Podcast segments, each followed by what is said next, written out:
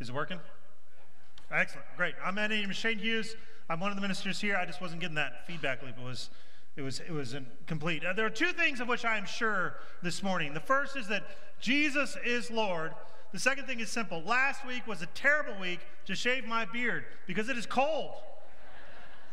and because it's cold, I'm especially glad you are here. Uh, for those that, you that are in the room, I am particularly glad you chose to brave and come out into the weather. For those of you that are online, uh, I'm glad that you are here and staying cozy at home. That might be the best choice for you in your situation. We're going to start a new series uh, this week, uh, and we're going to be focusing on the Sermon on the Mount this spring. We're going to be walking our way through this text together because Jesus is going up a mountain. It's like Abraham, the father of many nations, went up a mountain with his son, his only son, Isaac, in tow. And he is sent up the mountain to test the covenant of God. But when Abraham gets to the mountain, it is not he who speaks. Jesus is going up a mountain. Like Moses, the most significant leader in Israel's history, went up Mount Sinai. And he, he is sent up the mountain to, to seek the wisdom of God, to lead the people to the promised land. And that mountain was holy. The people could not even touch it. But when Moses is on the mountain, it is not he who speaks. Jesus is going up the mountain like Elijah, perhaps the most prominent uh, prophet in Israel, goes up the mountain. And he is sent up the mountain to seek the protection of God. He's being chased by a wicked king. But when Elijah is on the mountain, it is not he who speaks. Jesus is going up a mountain. But Matthew wants you to know he is not like these others. In all these cases, Abraham, Moses, Elijah, they hear the voice of God when they take the trek up the mountain. But in Jesus' case, he sits down and he speaks. Jesus is different. And so we're going to spend this spring, we're going to listen carefully to the words that Jesus spoke on the mountain. We're going to listen carefully because of all the books in the, Bible, it's, it's, it's probable that the gospel, these four Matthew, Mark, Luke, and John, they're the most important.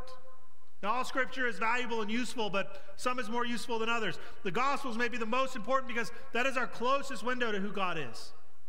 If you want to know what God looks like, look at Jesus. If you want to know how God loves, look at Jesus. If you want to know what God says, look at Jesus.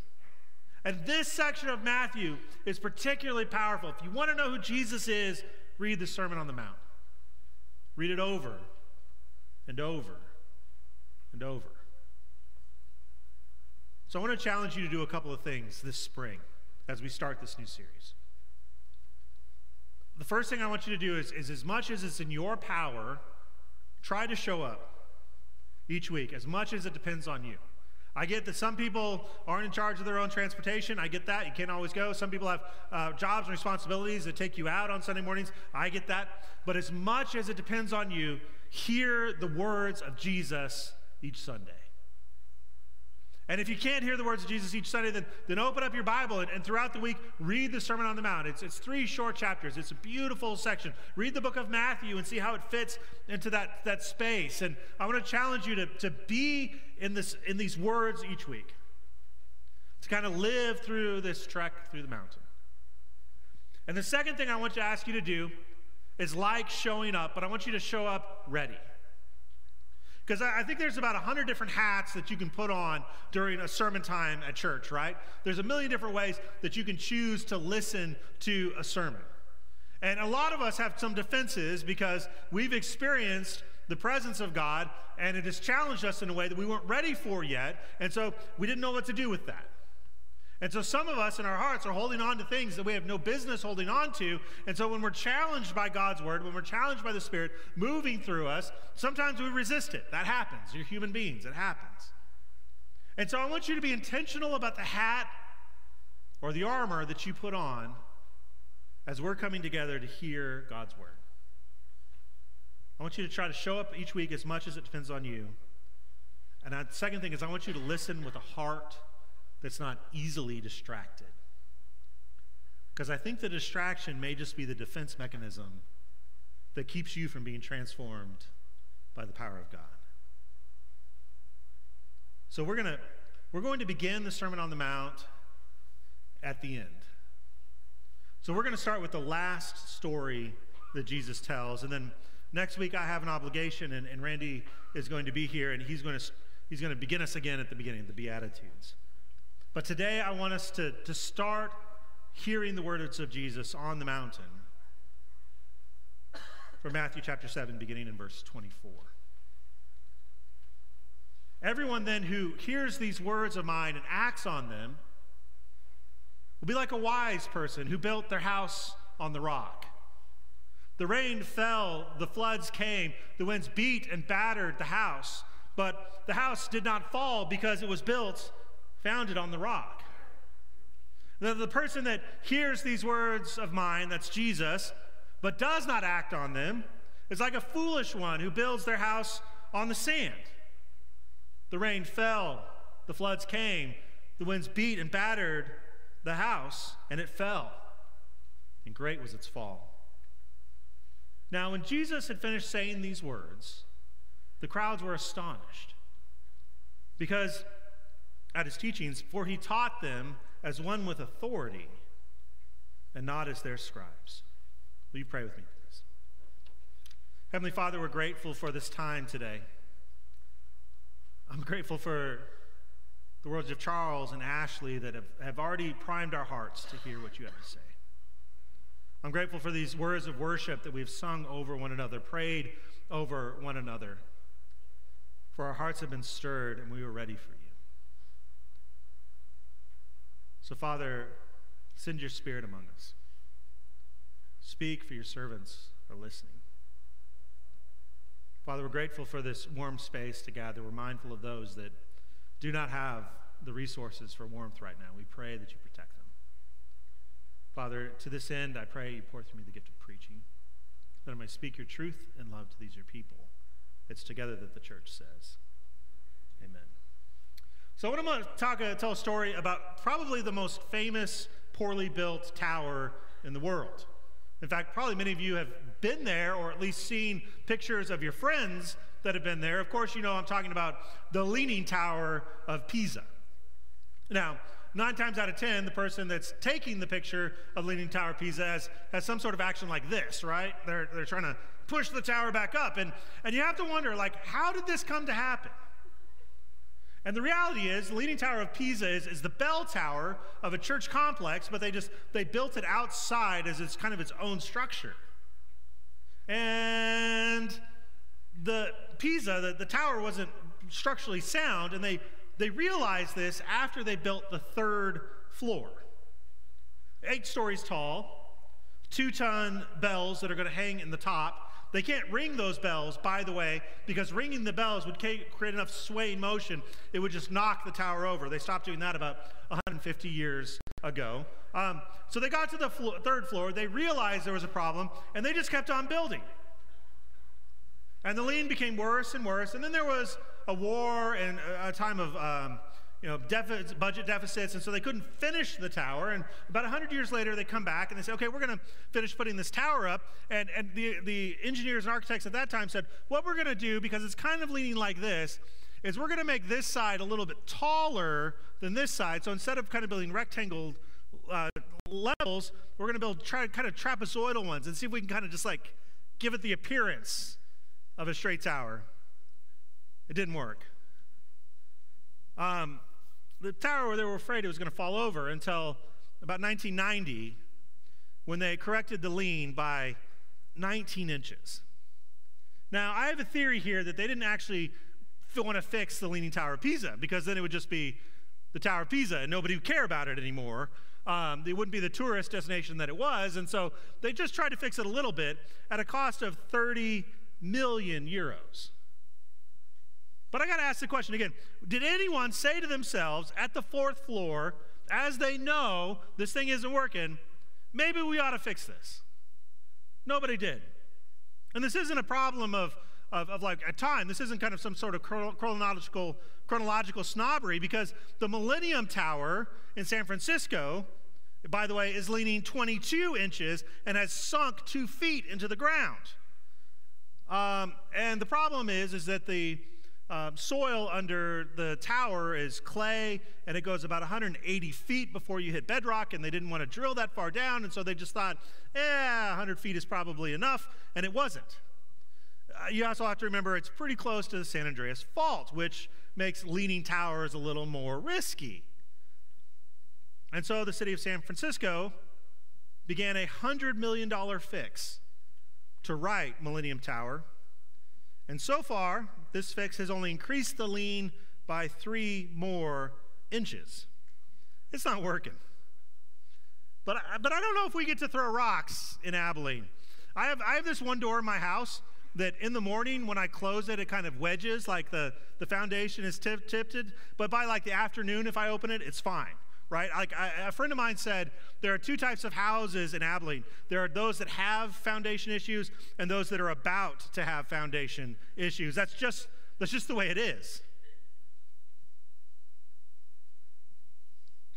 Jesus tells this story at the end of the Sermon on the Mount, this teaching section in Matthew. And for 2,000 years, Scholars and theologians and thinkers and leaders have argued over it. And the, the basically the argument hangs around one issue. There's one question that they're really debating when you drill down. The question is regarding the Sermon on the Mount is Jesus serious? Does he really want us to try to live this way? And different theologians have different takes on it in different ways. You know, Luther thought, Martin Luther thought the, the sermon was the rocks that we break ourselves upon to find grace. He thought it was kind of put into the Bible as this means by which we realize that we're not perfect enough to do this on our own. We need God's grace. And I'm just going to put all my cards on the table for this series. This is where we're going to go. I want just to be absolutely clear with all of you. Luther was right about many things, but in this case, I think Luther was wrong. The Sermon on the Mount is something that Jesus wants us to try.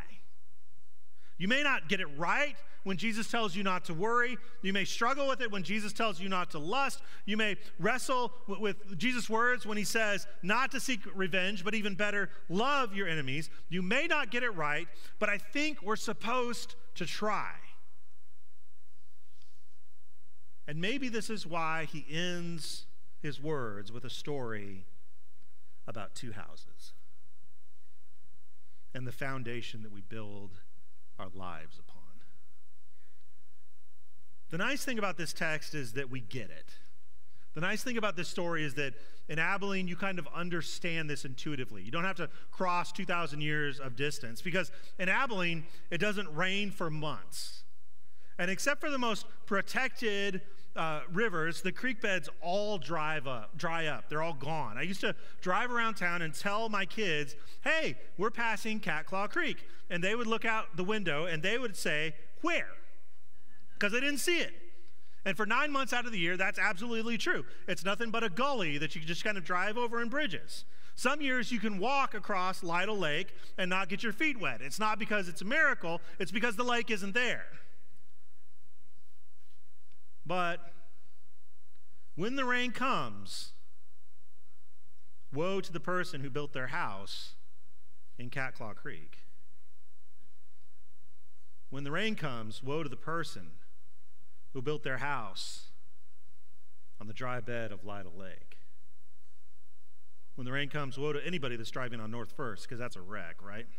Um, Andrew Fuller says it like this our Lord is not discoursing on, uh, on our, our being justified by faith, but our being judged according to our works, which, though consistent with the others, is not the same thing and must not be confounded with it.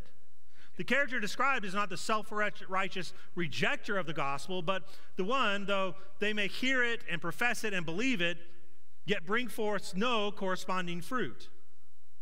It is not a passage suited to expose the errors of the non believer, but the one which needs to be pressed upon all of us. They who hold only believe, and all is well. And this text begins with a therefore, which tells us that Jesus is summing up what he has just been saying. And in the previous text, we see Jesus is not talking about those who believe their good work will earn them a spot in heaven. Rather, Jesus calls his disciples to enter into the narrow gate and a warning against false prophets and bad actors and denouncing that empty profession of faith. In the verse right before this one, Jesus did not depict himself as wooing sinners, sinners, but the judge, telling the hypocrites, Depart from me, you that work evil. And this, this story runs parallel to another story that, that Matthew tells uh, later in the book. It's another parable of the ten bridesmaids, and they're waiting for the bridegroom. And if you don't know the story, it goes like this there's, there's ten bridesmaids, and they're waiting for the wedding party to start and they bring their oil with them but half of them bring enough oil for a long wait and the other half don't don't bring enough oil and so the bridegroom is delayed in coming to the wedding and so everyone just kind of falls asleep. And and then when the bridegroom shows up those that didn't have enough oil they say to the ones that brought enough hey give us some of your oil because we just we ran out. Our, our our lamps have gone out. And and the ones that have enough oil say well, we can't give it to you. Quickly go to the store and get some more so that you can have oil too. And they, they leave with the bridegroom, and the other five rush to the store. And when they get to the, the bridal party, when they get to the, the party, the, the door is shut and locked against them. And the key to the story is they're all bridesmaids. They're all insiders. This isn't a conversation about, about those who have faith and those that don't. This is a conversation about what you do with the faith you have. And the difference between those bridesmaids is what's inside. It's what you can't see. Because the text doesn't say, the wise are those who hear my words and understand them. The text doesn't say the wise are those who hear my words and believe in me. And did you notice all the parallels in the text? It's exactly the same in, in Greek or in your translation. The rains fall, the flood comes, the wind blows and it beats against the house. The rain fall, the wind, the floods come, the winds blow and beat against the house. It's the same whether you're living in the, the foolish one or the wise one. And what that tells us is that trouble is going to come. Being a Christian will not give you a pass on suffering, but it will give you a way through it. What Jesus is saying in this section is that every philosophy in your life will be tested everything that you believe, everything that you hold dear, everything that you think is true, everything that you rely upon, all of it is going to be tested. The question is what remains. In fact, believing that you will get a pass because you believe in Jesus uh, when you suffer may be what's maybe the sand that your house is built on. Maybe believing the lie that because somehow you go to church, you're going to be special, you're going to avoid all those problems. When trouble comes, when the storm blows, you're going to fall apart. Jesus doesn't give you a pass on suffering, but he does give you a way through it. He shows you how to live. The difference is not us versus the world. It's those who hear and try versus those who hear and do nothing. And you can imagine the anemic churches who've never tried. You can imagine those who've never used the gifts that God gave them, just left them wrapped in the cellophane, sitting in a closet somewhere. Never let the Spirit unshackle them from the weight of their own sin and the baggage that they carry. They never let their ego and their will and their sense of self prestige die for the sake of obtaining something more. You can imagine the church that, that never let Jesus show them what happens to you when you resist sin for an hour or a weekend or a year. This is the story of Pilate and his conversation with Jesus. At, at the end of Jesus' life, he's brought before Pilate, and then they have this conversation, and it's, it's fascinating if you read the text because, because Jesus just stands there asking questions. And Pilate is nervous. He walks into the room and he comes out of the room and he replies to Jesus, and Jesus answers and he goes philosophical to find a way around it. And you can tell by the end of that story that Pilate wants to let Jesus go. Pilate can find nothing wrong with who Jesus is, But Jesus, but Pilate, he cannot let go of the power that he holds that is beholden to Caesar. He could let it all go and he could follow Jesus, but he chooses to hold it because he thinks what he has right now is greater than what Jesus can offer him, and he sends him to die. This is why part of the pathway here at Highland is the section on the cross. I think there's something very harmful about a church that offers good worship and convicting preaching without calling you to something more. And here at Highland, we have fantastic worship. Our worship is incredible. Our preaching is good enough. Um, but if that's all it goes, then we've, we've done a disservice. We created a need. Did you just say amen to? Uh, uh, all right, whatever. If we don't call you to something more, then we haven't we haven't done what God has called us to. Because what it does is it makes the experience of discipleship rooted in the feeling of worship and the experience of God speaking to your heart as the destination. But that's not the destination. Worship is not the destination. It's the means much to convict you and to encourage you to keep forward. The call of God is not the destination. It's to do what God has asked you to do. It's just the call.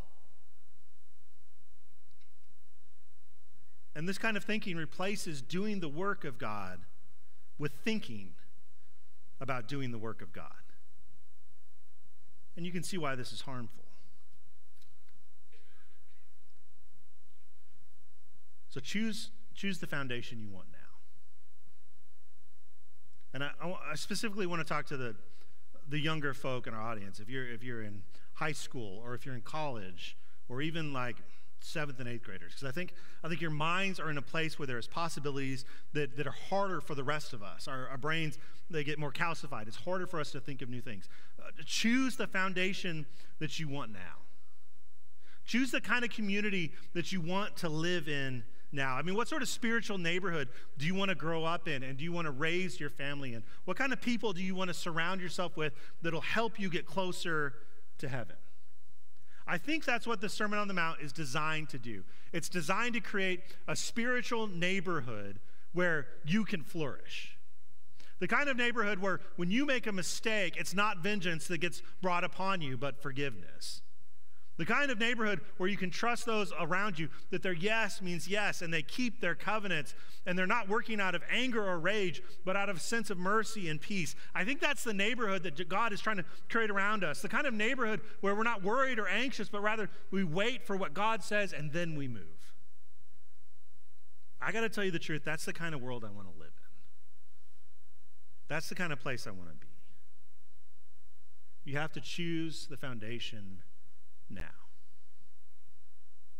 Um, they don't let people into the top 10 stories of the Millennium Tower. And the whole purpose of the Tower of Pisa was to ring the bells to summon the people to God. And they cannot ring the bell for fear that the whole thing's going to fall over. There is a risk of a poor foundation eliminating you for doing the work that God has called you to do. There's a risk that a poor foundation with, with shaky philosophy creates an environment where you think that the purpose that you have to serve is so much smaller than what God has in store for you. So let me tell you why I want us to try. Because I want us to create, I want the power of the Spirit in the midst of us create the kind of community that Jesus calls to. It's the kind of community I want to live in. And the second reason why I want you to try is because Jesus Jesus tried. Now Jesus didn't fail. Jesus Jesus will not fail. But what Jesus shows in his life is the effort of living out the words that he spoke in the Sermon on the Mount. John Boyles pointed this out to me like six months ago, and I haven't been able to get it out of my head. It's the reason that we're doing this today, is because you can draw a straight line between the words that Jesus says in the Sermon on the Mount and what he does surrounding the crucifixion. When Jesus teaches his disciples how to pray, you can draw a straight line between what he does there and Gethsemane. You can draw a straight line between what he says about don't worry and be anxious to what he says, let this cup pass from me, but not my will, but yours be done. You can see what he says about revenge and vengeance when people come and mock him and strike him, and he does nothing in return. He doesn't, always, he doesn't only do this for himself, he does this for Peter which says to me that the disciples aren't exempt from trying. Jesus staked everything in his life on the foundation that the love of that God was offering him would not abandon him even unto death. That is the foundation that Jesus lives by. Is that God the Father would never fail him. And you might say to yourself, well, what about what Jesus says on the cross? I mean, my God, my God, why have you forsaken me? Obviously, you're, you do not understand the Bible. Somebody that says that to you doesn't understand the Bible. What Jesus is doing is he's, he's quoting Psalm 22. Jesus knew the Bible. Jesus knew every 150 Psalms by heart. And what he says there is the first line of Psalm 22 My God, my God, why have you forsaken me? Jesus isn't there asking where God is on that moment on the cross. Jesus is praying. Jesus isn't asking where God is on that moment on the cross. Jesus is singing. And he probably doesn't have the breath to say the whole thing. And so he says the first line so you know exactly where he is. And the first line of that psalm asks the question, Where is God?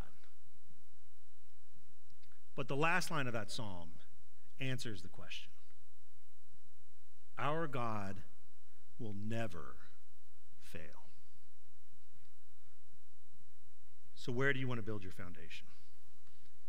What kind of community do you want to be a part of?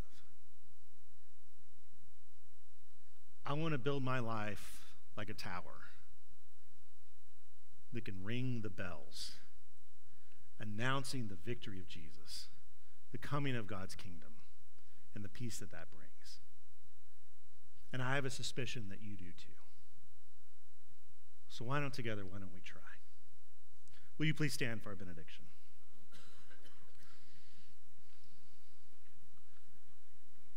Highland, may you stay warm this week. It's going to be cold outside. May you be mindful of your neighbors and those that have less resources than you. Watch out for them because they might need help. And so may you go this week with the courage that God has given you. May you shine like Jesus to everyone you meet. May the Spirit convict you of all the good that you have to do in this world because you are destined for more than you can imagine. Be filled with God's love and go in peace.